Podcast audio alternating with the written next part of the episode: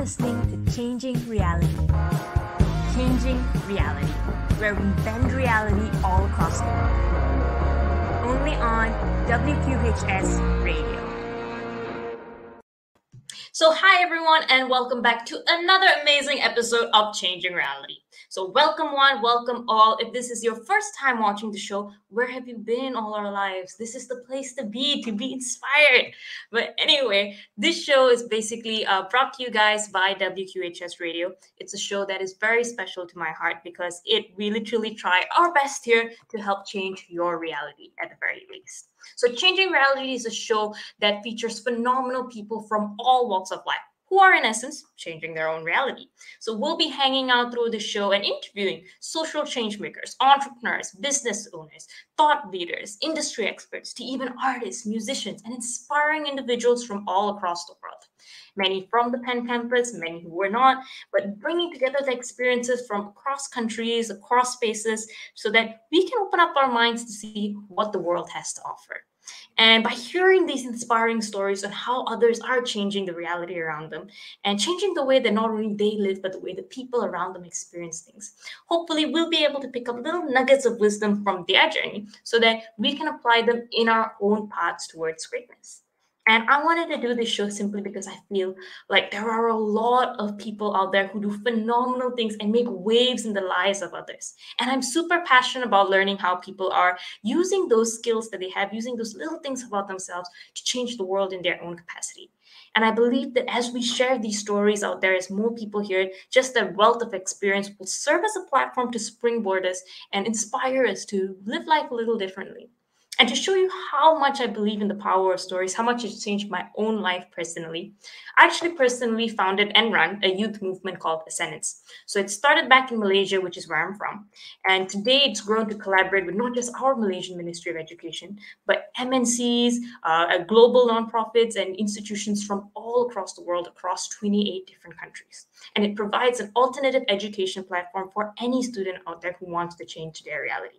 So we work with students from elementary all the way up to college through various sessions, programs, experiential learning activities, projects that help them discover their passion, learn about themselves and the world around them through hands-on experiences, and start their own careers while they're still in school that creates meaningful impact not just for themselves, but for those around them as well. And to date, we've worked with over 35,000 students in 970 communities and have incubated countless number of student-run projects, social enterprises, and much more run by students aged 8 to 25 years old. And the basis for all of that has been stories, has been kind people who are willing to take their time out to share with us what made a difference in their life, what were the ways that they actually excelled. And that has provided that springboard for our students. And I hope that this show, Changing Reality, is that same platform for you so that you, our audience, can also one day look back and say, hmm, I heard this person, I heard, I heard their story. It inspired me to live a little differently, gave me an idea, it clued me in, and that continuously hearing these experiences week after week put you in the right environment to excel in whatever it is that you're passionate about. So if you want more info on that, or if you have something that you want to talk about, you have a particular topic or session that you're passionate about, let us know in the comments and we'll try to take up as much of your feedback and try to take up as much as kind of like the stories you want to uncover as we can. So with that, Today, we have a very, very exciting episode for you guys. We have with us not only a student entrepreneur, athlete, and someone who has made huge contributions to the startup scene in another Ivy League, but we have someone who didn't actually think that he wanted to be an entrepreneur from the get go. And yet, he has made strides in the field, not just for himself, but for the entire student body at, as I said, another Ivy League Yale. So today, he we are speaking to not only the four, one of the founders of the Yale Startup Incubator, but also the current president of the Yale Entrepreneurship Society. So without further ado, let's bring Clark onto our virtual stage. So hi, Clark. How are you today? Great. Thanks so much for having me on. Uh, really, really excited to be here. Well, thank you so much for joining us. I hope that you haven't been having a busy day. You do so many things that I think that like we're really honored that you just took your time to actually spend with us on the show no, this is great. It's a little bit of almost uh, kind of a reprieve. I, I myself, I'm starting to lose track of what's going on day to day. So it's it's nice to have a minute just to kind of sit down and almost unwind. Oh no, totally. And I think the pandemic has made kind of like my brain worse, where it's just scrambled all sense of time and space. So now things just happen. yeah, then it's just like things are just happening in life. I have no control over like when it happens. So I agree with that. But like, thank you so much for being on. Uh, I know that when we chatted the last time, one of the things that really, really inspired me is that not only are you someone who is so like like who is actually an active member of the entrepreneurship space, is helping others really discover that, but you yourself didn't always start out as an entrepreneur right? Yeah, that's that's spot on. Um, and it, it's funny, you never think it's going to happen uh, to you until it does. And um, I, I guess if if you don't mind, I could just sort of start, uh, I guess, from the beginning. Go ahead. Go Great. ahead. What so, do you want to, where does your story start? Yeah, uh, good question. Uh, I think it really starts back in uh, because back in high school, I was committed to go play baseball at Duke University, which was very exciting uh, you know, big time baseball program. And uh, I showed up freshman year and I realized uh, Duke was an amazing place, great school, really intense baseball program. And uh, I had this sort of concept of what my life was going to be like. You know, like every 18 year old, you think you have it figured out. Um, and uh, spoiler alert, I didn't. Um, I thought I was going to go to Duke for four years, uh, play baseball, and then go to law school and just be like a, a corporate lawyer until I roll over dead. Uh, and that did not happen. Um, I actually, through the pandemic uh, and a bunch of unique baseball circumstances that I won't bore you with, basically, I ended up, I, I did end up transferring to Yale and sort of all through that process it's crazy. It's like one piece just kind of fell into place after another. I just kind of got sucked into this startup with these two amazing um, at the time they were seniors on the duke baseball team and i was just helping them do little stuff like um, the, the, the ceo he he's a brilliant guy but he he was uh, he needed help with some of the grammar on the, on uh, some of our, our slide decks. Yes little stuff like that and um, as a history major, as somebody who loves to read and write, that was some value I could provide. Was just, hey, let me look through your slide decks and all kind of cracked all the punctuation, all the spelling, all that good stuff. And uh, he really appreciated that. And sort of from there, we we we got closer, and uh, you know, it was it all became kind of a game of of trying to add value in any way you can. Uh, and not to get on you know a pedestal here, but I do think that that's a great uh, a great lesson that I wish I could go back and, and, tell my younger self is whatever it takes, just find a way to create unique value um, as a as a member of a team, member of a community. Um, but anyway, so from getting involved with that startup kind of during the pandemic, and while I transferred to Yale, I just got an email in uh, in my inbox from the Yale Entrepreneurial Society, and I was like, "Ooh, finally, my my chance to join." a club. I've never done this before. I want to go to college and join a club like everybody does. Great and uh, you know I submit my little Google application. I get on an e- I get on a an interview with Brihu, who was at the time the president, and I'm nervous. My hands are sweaty. I've got my little headphones on for the Zoom, and I'm like trying to think on the spot and trying to act super casual. Like, yeah, I'm totally an entrepreneur. I know exactly what's happening, uh, even though that was far from the truth. Um, but uh, luckily, I was welcomed into the club, and uh, I guess from there just sort of the same story back at the startup. I tried to find ways to create unique value within Yes, and uh, part of that was sort of building a network of founders within the community, and uh, thus the incubator was born. And then from there, it was just kind of a natural progression to be co-presidents with Brihu this last fall. And uh, since Brihu has gone to uh, go launch his own startup, um, Fable, and they're crushing it, uh, that sort of left me as as president of Yes this spring. So so far so good. I, I know that was a little convoluted, but that's basically how I how I got to where I am today. No, amazing, amazing. And I feel like many people have this idea of entrepreneurship that you've got to be a certain, like, like, like a certain, I don't know, posh, articulate person who can think numbers and think like the big picture, and you're just basically this perfect person. I definitely disappoint a lot of people when they meet me and say, "Oh, you're an entrepreneur." Mm, not, not what I expected in a sense. For you, kind of like the going in thinking that okay, I was going to be a lawyer, I'm going to play baseball, um, I'm going to be a history major. I don't know. Like, did you just pick like the furthest possible thing from like the stuff that you were working on and be like, hmm, I want to try that? But anyway, when when you kind of like were starting to venture into this entrepreneur space or at least in that early time when you were still reading slide decks and just helping out a friend what was kind of like your frame of mind about entrepreneurship and tell us a little bit more in depth about the story of you really uh, going through that process and starting to get into entrepreneurship for yourself it's uh it's funny i'm sure i'm not alone um in in the journey but you you really you deal with a certain amount of imposter syndrome and how you cope with that is really important. And uh, I kind of just leaned into the fake it till you make it. Um, and it's like, you know, I'm, I'm you kind of at first sort of uncomfortable, uh, you know, if if you're interfacing with the board or you know you, are doing so much preparation just to not sound like an idiot you know just to have some baseline of like okay maybe this guy knows what he's talking about um and and I, I don't know if if this answers your question, but there definitely is sort of a a process of coming into your own and and feeling comfortable um, with your position, feeling comfortable uh, with with yourself, and calling yourself an entrepreneur. And um, it's it it comes with time, and it, it was not a super comfortable process. Like I said, um, there are ups and downs for sure.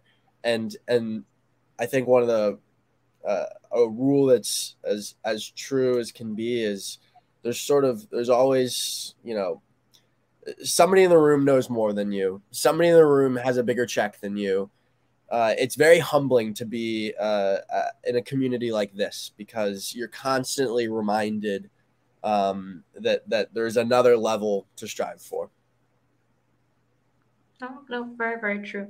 And like battling through that imposter syndrome, like at what point did you realize that, you know, entrepreneurship is something that I want to focus on? Was there any particular turning point? Was it a gradual process?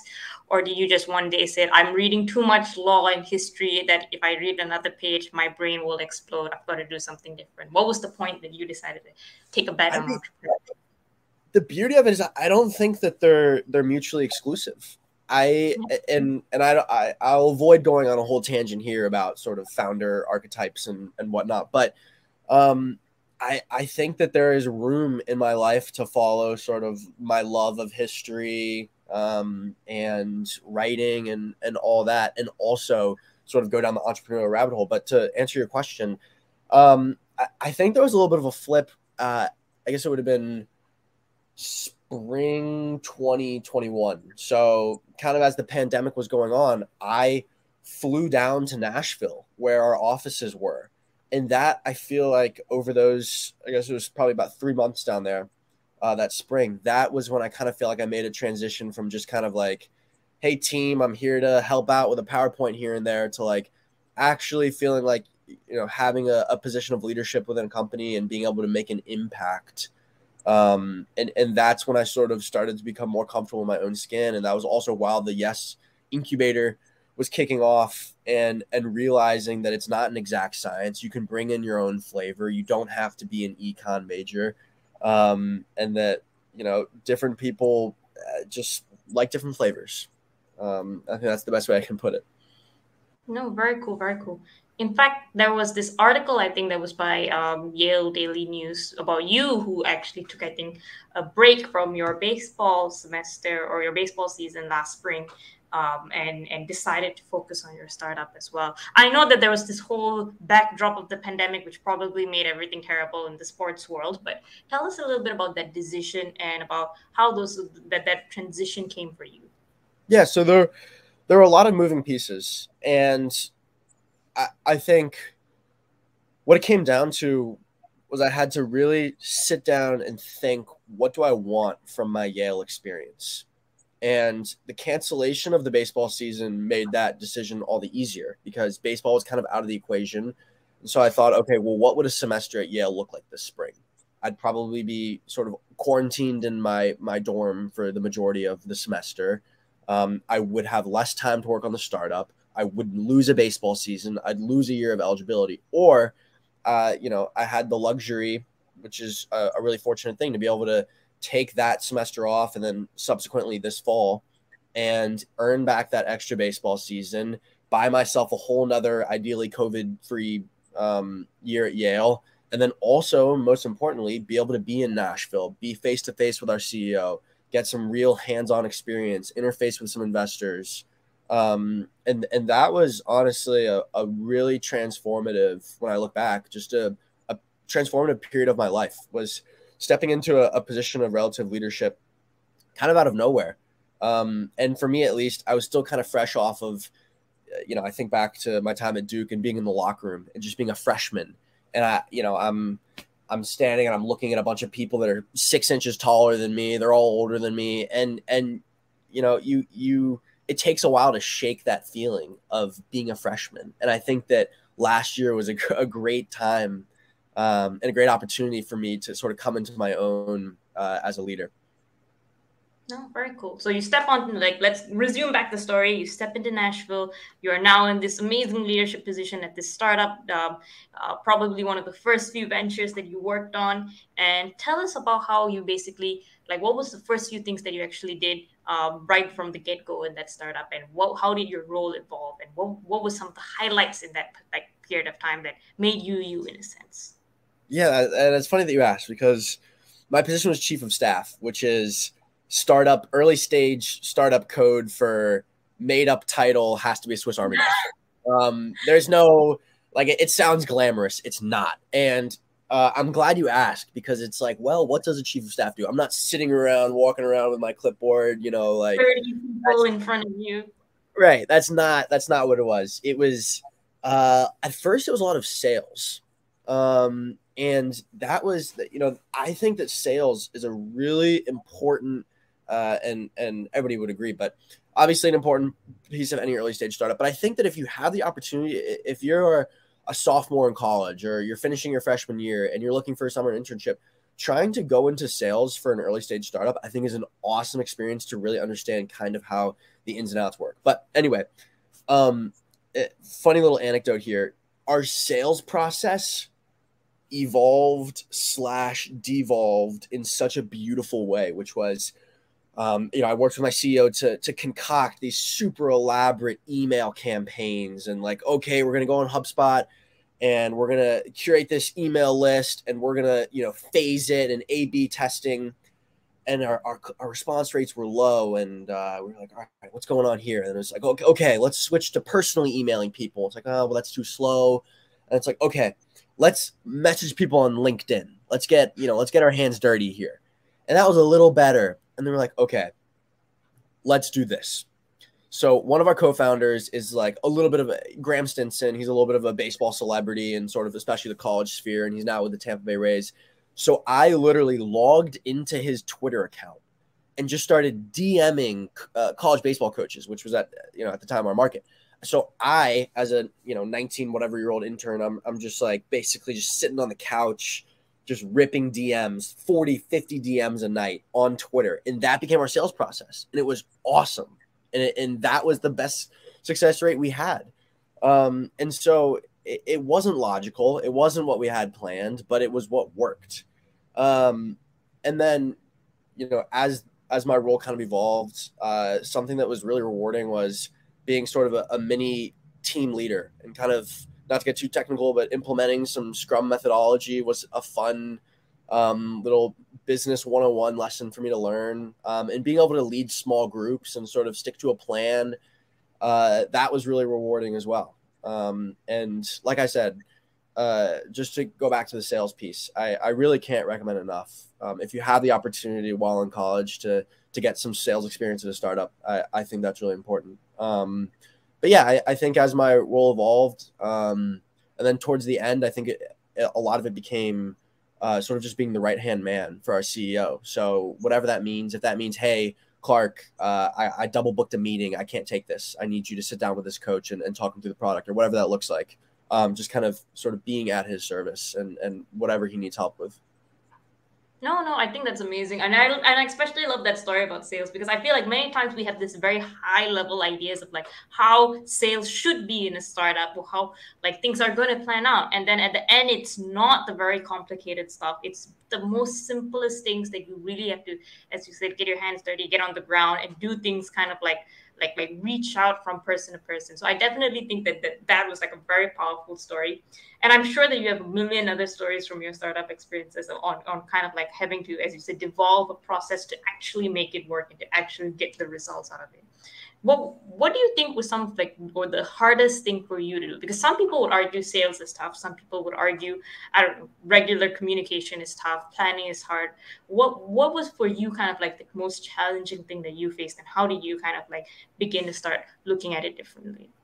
I honestly think one of the most challenging things uh, for me, which is ultimately what made it so rewarding, was that sales process. Because, um, yeah, I guess at, at this point I was I was 20 years old, and I'm on a call and I look to my right and I have our 24 year old CEO and then I'm on a call with a, a 45 year old head coach of a division one program and I'm thinking to myself, man, like I hope I don't look like a kid, you know, and, and then you start overcompensating and your voice gets a little lower because you want to sound older.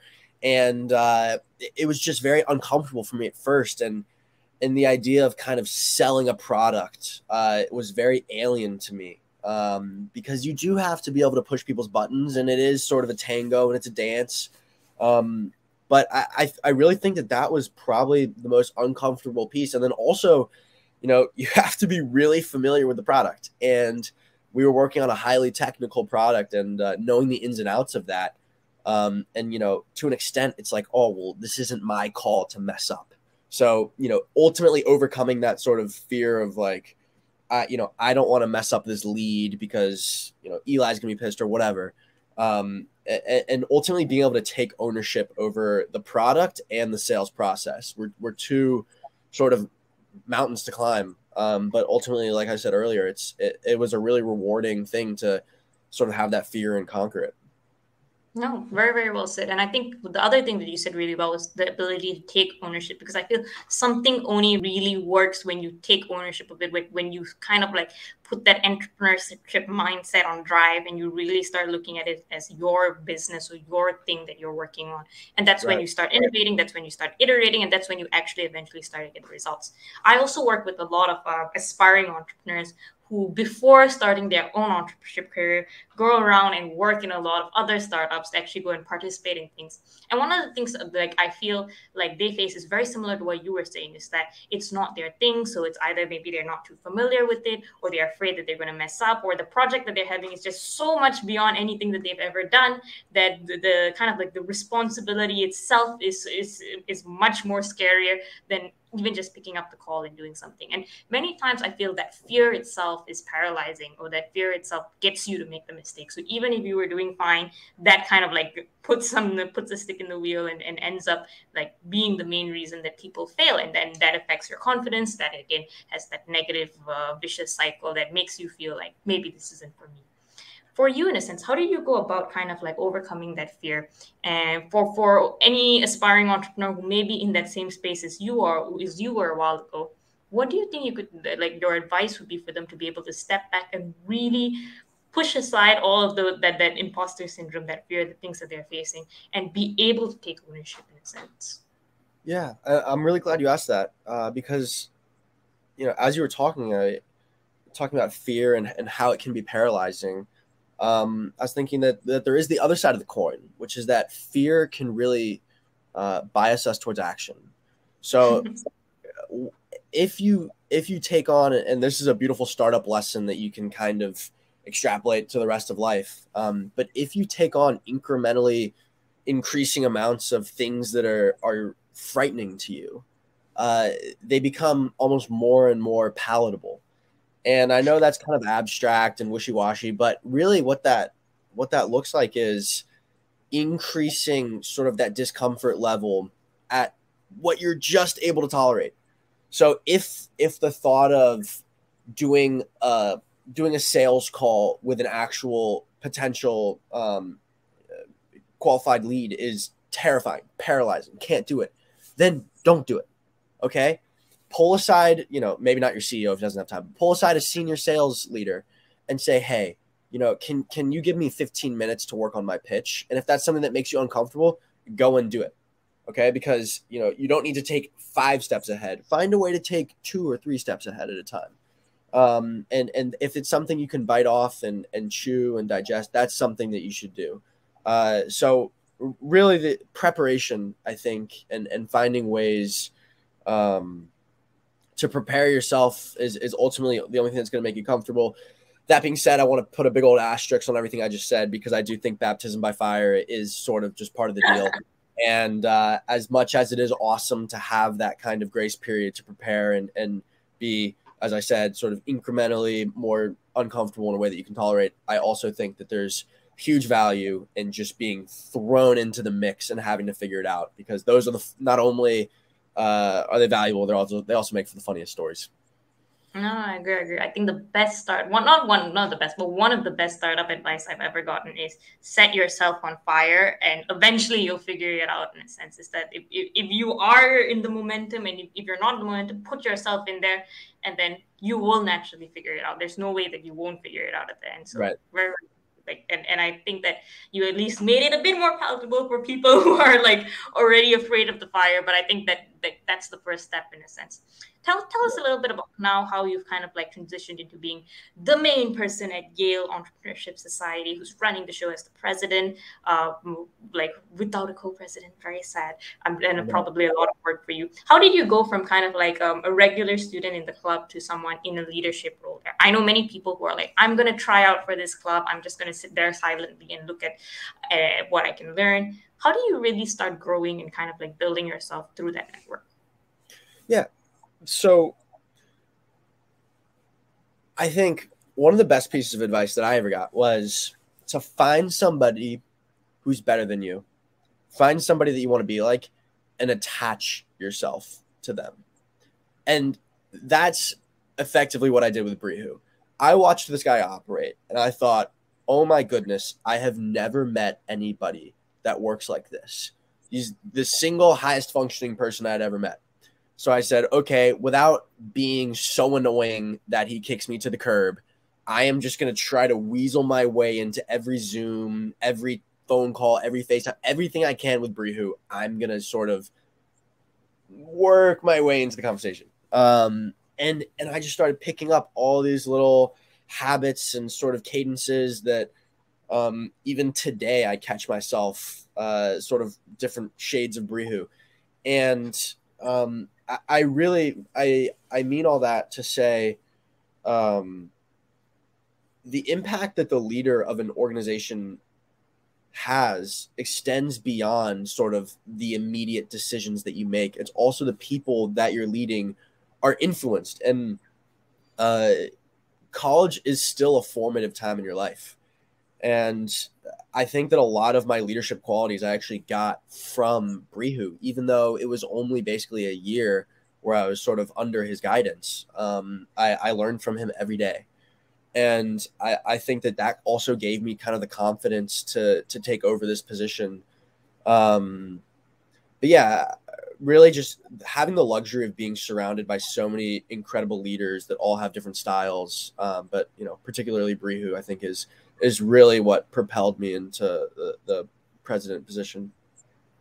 No, I think that's the best advice anyone could ever give about entrepreneurship because I feel like coming into entrepreneurship, there's so much gray. There's so many things that personally I didn't know, I still don't know, and I feel like the the, the best cheat code on the planet is literally just following people around who have done it before, who are, as you say, kind of like the person you want to be person versus kind of like the person you are. And I think that so much of what I've learned and what I've why I've able to like like do is because of that and only that in a sense. yeah. Because you notice yourself kind of like mirroring the way they handle a meeting or mirroring the way they kind of speak to a lead and that eventually you you evolve into your own style as you kind of like get that experience so it's kind of like this combination of of learning from people and going out there and, and trying things out and that kind of like builds you as an entrepreneur i feel and i think that that's very very good advice to give tell us a little bit about maybe some of your early stories in the entrepreneurship club how you actually started um, um, getting involved, making sure you drop in for those right Zoom calls and all of that.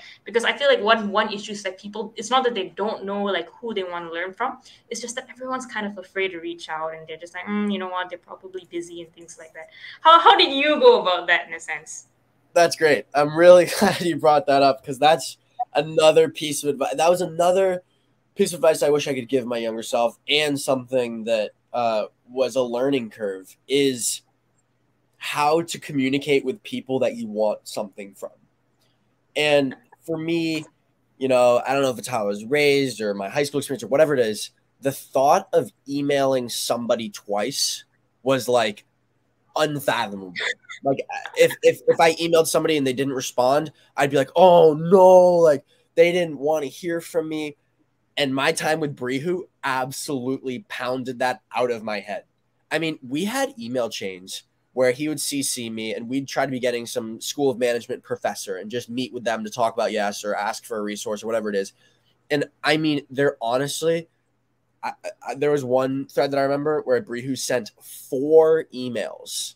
And I remember sitting there thinking, like, no, you're not going to send another one. And he's like, yup. And sure enough, the professor responded, oh, hey, Brihu, sorry, I, I've been busy. My bad. Like, let's connect later this week. And I was like, no way and getting over that hump to realize only one of two things can happen. Either they say, uh, honestly, like, you know, thanks for reaching out. Uh, I'm not interested, in which case, whatever, you didn't lose anything. Or they say, I'm so sorry. I meant to respond earlier, but I didn't. Um, and so that kind of uh, getting over that immediate uh, communication hump and realizing that it's okay to it's okay to DM people on LinkedIn. It's okay to email people three times, four times um, that was really important. But as far as kind of the earlier days of yes, uh, it was a lot of trial and error. So the way that this startup incubator, um, which was still probably one of my best experiences, and yes, was uh, I'm sitting around with Brihu, and I was on a, a three person call. It was me, Brihu, and Eli, the CEO of of StatStack, the, the startup I worked with, and we're, we're we're kicking around the idea of a startup club and we're like, hey, what if we had a, you know, just all the startups uh, in the community from Yale, whatever. What if we just had a club? And then we kind of we were like, yeah. And then we thought, well, what is the club gonna do? Like, what's the value gonna be? And then we were like, uh, okay, let's come back to it. And uh, through some kind of iterating and uh, ideating and, and talking with founders about what would actually be helpful, the the the startup incubator kind of uh, came to fruition. And it actually evolved more into a community. So the resource that we were able, the, the resource uh, and, and value that we were able to provide to our startups um, in the Yale community was actually just having them meet each other and hear about each other's startups because that was entirely lacking from the ecosystem. And it's it's something that you take for granted, but having a startup can be a very isolating experience um, for any number of reasons. It's hard. You feel like you're venturing into unknown territory, hopefully, because nobody's done what you've done before. Um, and you're oftentimes left wondering if you're the only person who's going through what you're going through, and it's hard, you know. I think uh, this is another tangent I'm going to try to avoid, but you know, entrepreneurship is very much glorified, but it's not super sexy. A lot of it's just difficult and gritty, and you know, doing the menial work that nobody else wants to do. But anyway, having a, being able to curate a community of a bunch of founders that are all kind of like-minded in the sense of of going and, and changing the world in some aspect or another um, providing that for them was was ultimately our good to the community um, so being able to put together zoom calls where they'd be able to pitch to each other to connect with alumni to meet with investors and just queue in all these different avenues and channels of the ecosystem and sort of funnel it through this one centralized location um, that was really special, I think. And uh, I met a ton of amazing founders. A ton of you know, them are, are still friends today. So that was kind of what the early days of, of Yes Leadership looked like for me. No, no, absolutely brilliant. And I think that that idea itself of just having a community, you're, you're right. It is, it is like there's so much more that I feel like we can learn from each other than we can learn apart. And I feel like we, we grew up in, in school, which I will not go on a tangent on, where we learn to compete with each other where we learn that there can only be one person who who succeeds and all of that. But in the entrepreneurship world that's actually not very true. Like yeah there is some like level of competition but there is much more potential in collaboration in learning from each other in, in sharing resources in, in tapping into the same experiences than there is if we go around competing over like or like who gets the best this who gets the best resources. So i think you definitely like that's a huge value add i feel to the startup community. We should probably do something like that here in penn. I'm like we have like we have an entrepreneurship club so definitely a good idea. Um what but one thing that, that like i feel like like coming out from that is many people they want to do something for the people around them. They see a problem uh, and they think that you know what? Like like in your case there are lots of startups. How do we bring them together? How do we do something like like that connects them? But they don't take that step into making it something actionable or something that actually forms or, or like solidifies into a solution. So it's just a lot of like uh, yes this is fun. This would be cool. Uh, we have an idea but i'm busy with i don't know finals or i'm busy with my own work or i'm busy with kind of like my current tasks in a sense. So it's like there's a bit of a disconnect between like the ideas they have and kind of like the will to push it through and make it into something actionable. For you in a sense what enabled you or, or you and kind of like your your team your early leadership team to be able to not just come up with that idea but push through it and eventually go to the stage of even getting um, uh, investors as you mentioned getting people to come in and speak getting the resources pulled in? Because these are like easy things to look at in hindsight but would require a lot of work in those initial stages to get it rolling so you said something earlier that I thought was funny that I think actually answers this question really well, which was, you know, uh, if you're on fire, like you'll figure it out.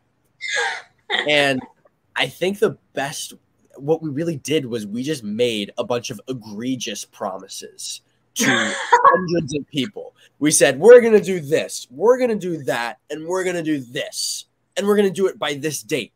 And then it was like, oh boy, we just emailed all these people saying we were going to do this. Like, no, now we have to go do it. So it was like, okay, this has to happen. Let's find a way.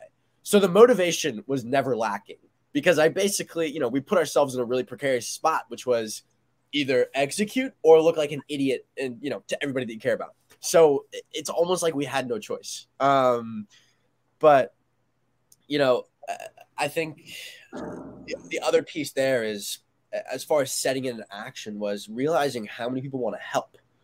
You know there was no shortage of folks who who kind of said uh, they got at that point by saying basically hey uh, you know you're not the first person who's reached out to me about this.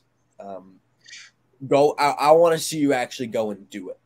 Right? Because there is so much talk of i want to change the community. I want to go start this. I want to found this but it's like, okay, now let's actually go and do it. And if you want, if you show me, if you show me that you're committed to, to doing this, I will give you my time. I'll give you my resources. But it's important, you know, beyond indicating interest to actually show that you put in the time.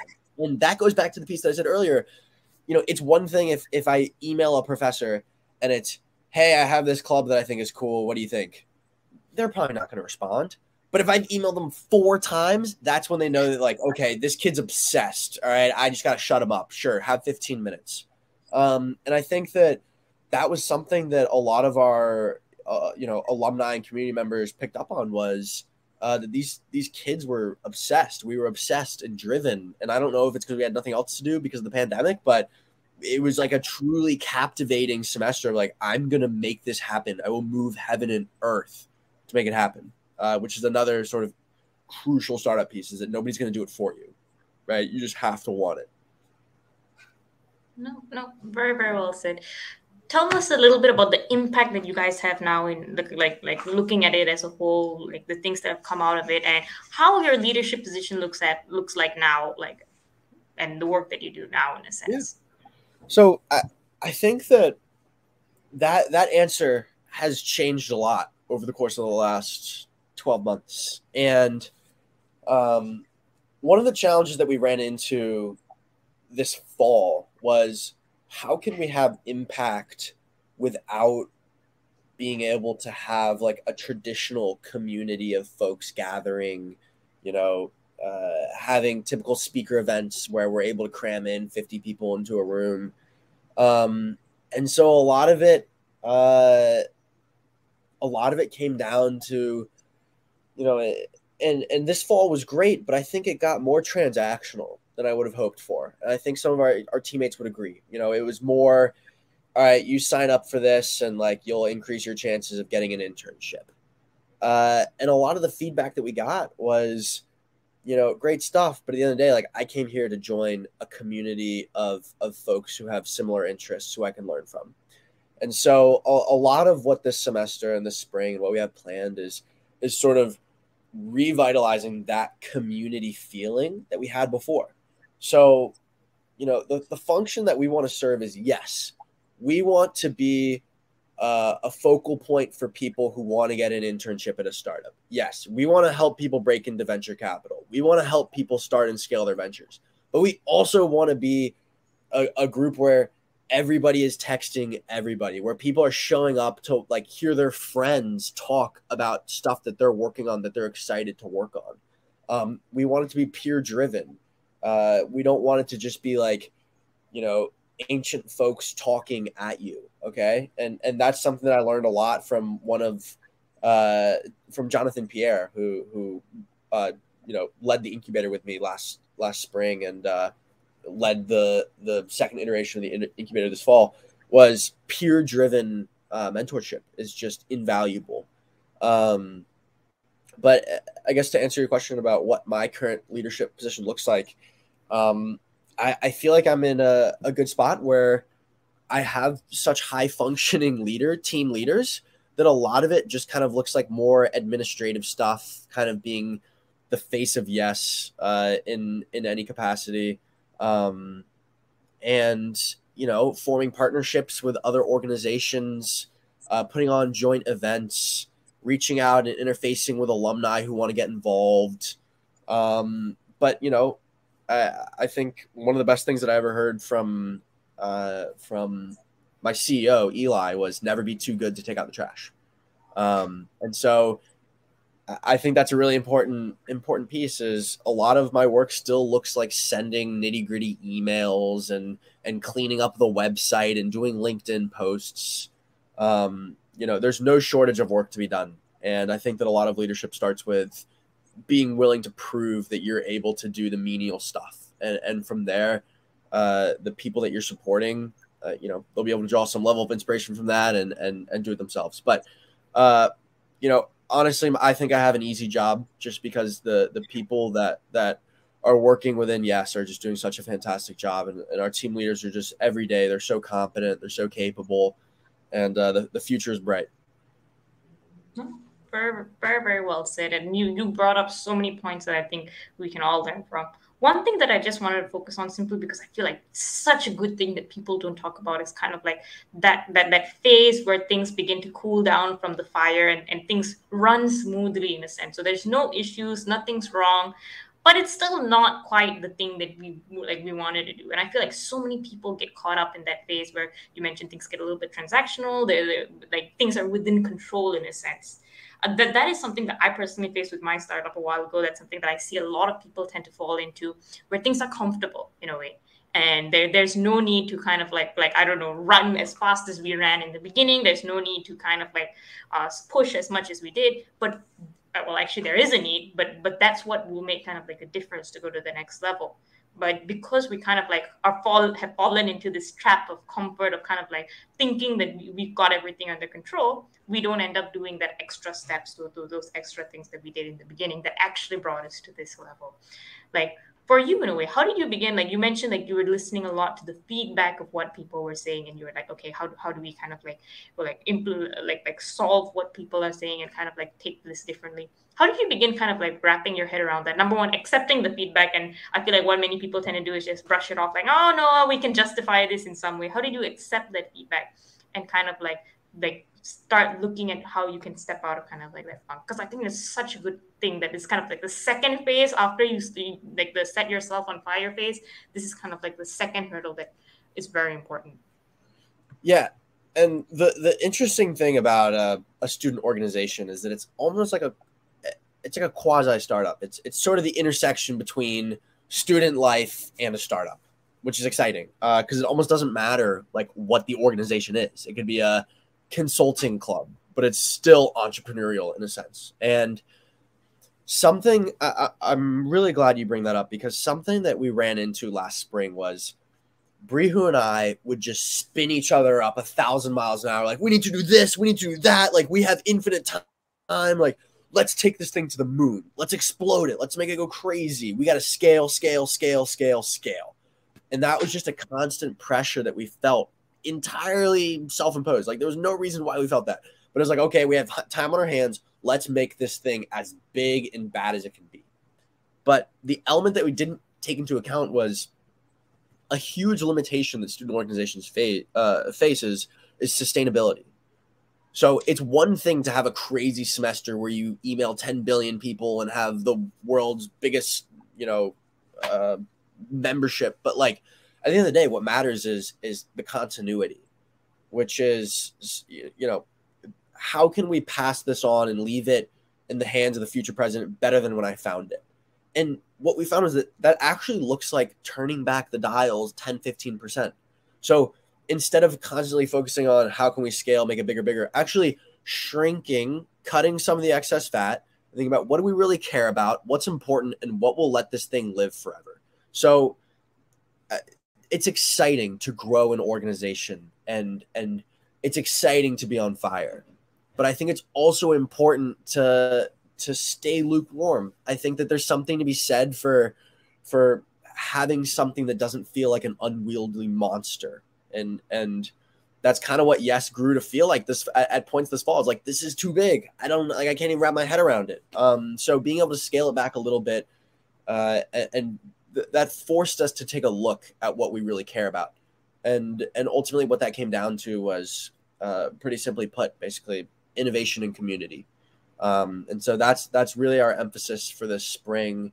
And startups are different, right? So with a startup, I think it is important to have your hair on fire, you know, almost all the time.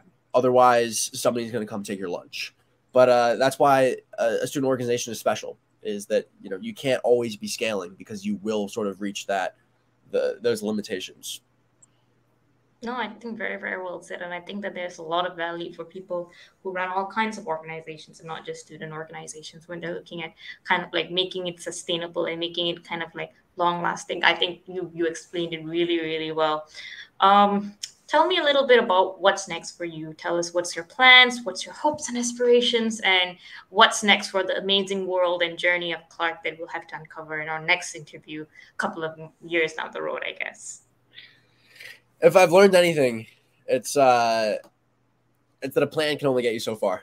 Um, I, I, I, I have some things in the in the works, uh, and I'm sorry that I have to give you a politician's non-answer. Um, but I think I'd be foolish to sit here and tell you that I'm going to do this, this, and this because who knows? Um, I have I've met some really amazing uh, friends that I I think I'd love to you know one day found a venture with here at Yale. And um, like I said, I'm sorry to give you such a non-answer, uh, but I think that I think that entrepreneurship is is definitely in the future, and uh, you know, yes, has had an unlimited impact on the trajectory of my life. So, um, I, I, unfortunately, that's that's basically all I can give you at this moment. But no, no uh, one of the best non-answers yeah. I've gotten. It, it has Thank some you. value in it, so I, I like it. Beating around the bush tell me also a bit about like what like as we wind down the conversation in a sense what do you think are the main few things that if you had to i don't know if you had 60 seconds to travel back in time and tell your past self something what would be like the main three things that you tell them? Like actionable advice. Mm.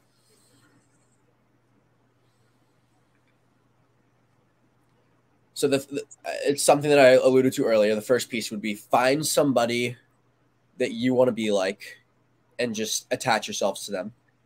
Pay attention to what they're doing, take notes.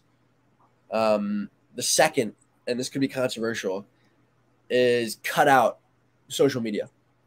And this is a whole can of worms, a whole can of worms. I know we're wrapping up, but I think open that, it a little, open it a little. We've got the time. Right, just a little bit. I, I, think that there's so much excess uh, and, and so much noise that comes with social media, and there's a lot of great stuff, right? Like you know, we use social media extensively for marketing. Um, so there's there's plenty of good in it, and I'm not one of these people who's going to tell you that social media is evil. Uh, but I think that as a high schooler um, or as a young college kid, like you do not need to be spending an hour, two hours a day on Instagram. Like it's just not making you a better person. So be very I think that's a, a roundabout way of of my second piece of advice was be highly intentional about what's going to get you to where you want to be and go and execute. And I, I find it hard to believe that social media will be a part of uh, a piece of that puzzle. Um, and I, I think thirdly, and uh, this is kind of a, a tough one to articulate, but just because something is sucky or scary or hard uh, doesn't mean you shouldn't do it. In fact, those things, those qualities are never a reason why you shouldn't do something. In fact, if something is difficult and something scares you, you should probably go do it. You know, within reason, asterisks, use your judgment. But uh, I think it's really important to step outside your comfort zone. That really is the only way you're going to grow. And it's so easy just to kind of fade into the background and and kind of be a spectator through life. But um, you know, at, at the end of the day, you're the one that has to, you know, look yourself in the mirror. And I think it's important that that we take risks. I think it's important that you utilize your time, especially as a young person, when sometimes the opportunity cost is a little lower to to go and and do something that you otherwise probably wouldn't do. Um, and so, I, yeah, third piece of advice: go and, and do something that that scares you that you think will make you a better person. No, no, I really like all three of those, and I think I don't know. I feel like every student entrepreneur should just watch this as kind of like a PSA before they, they embark on the adventure or whenever it is. Like because you just gave like like really really hard hitting advice that I think addresses many of the issues that I faced as a student entrepreneur, that I've seen student entrepreneurs face, and that I can foresee some of them would be facing for at least some time to come. So thank you so much for agreeing to do this interview. I had so much fun talking to you, and I hope that you had fun talking to us as well thank you so much. Uh, this was awesome. Really appreciate it. All right. How can we get in contact with Yes? How can we find out more about the work that you guys do or follow up with you on the stuff that you're working on and be your loyal fans for the rest of your entrepreneurship journey or your baseball career? Awesome. Thank you. Yeah. Uh, so yes at yale.org. That's Y-E-S at uh, yale.org. Um, that's our website. We keep it mostly up to date. And then also, I think probably the best way to follow everything that's happening is um, the Yale Entrepreneurial Society on LinkedIn. That's where we post uh, most of what's happening, a lot of events and and whatnot. Um, so that's that's probably the best way to, to keep tabs on what Yes is up to. All right, cool. Well, thank you so much once again for being on the show. To our audience, thank you for listening. Um, if you like today's episode, make sure you give us a little like. Make sure you tell us in the comments, share your love, so that we can convince Clark to come back as a speaker for another one of our events. But thank you all for watching, and I really do hope that you learned as much in your own journeys, and that you can take the stuff that we've been talking about and find a way that you can not only think about changing the world, but actually start working towards the ideas that I know are going to make a difference. So thank you guys for joining us today and see you guys next time again every Thursday at 10 p.m. ET and whatever time that is around the world. Till then. You're listening to Changing Reality. Changing Reality, where we bend reality all across the world. Only on WQHS Radio.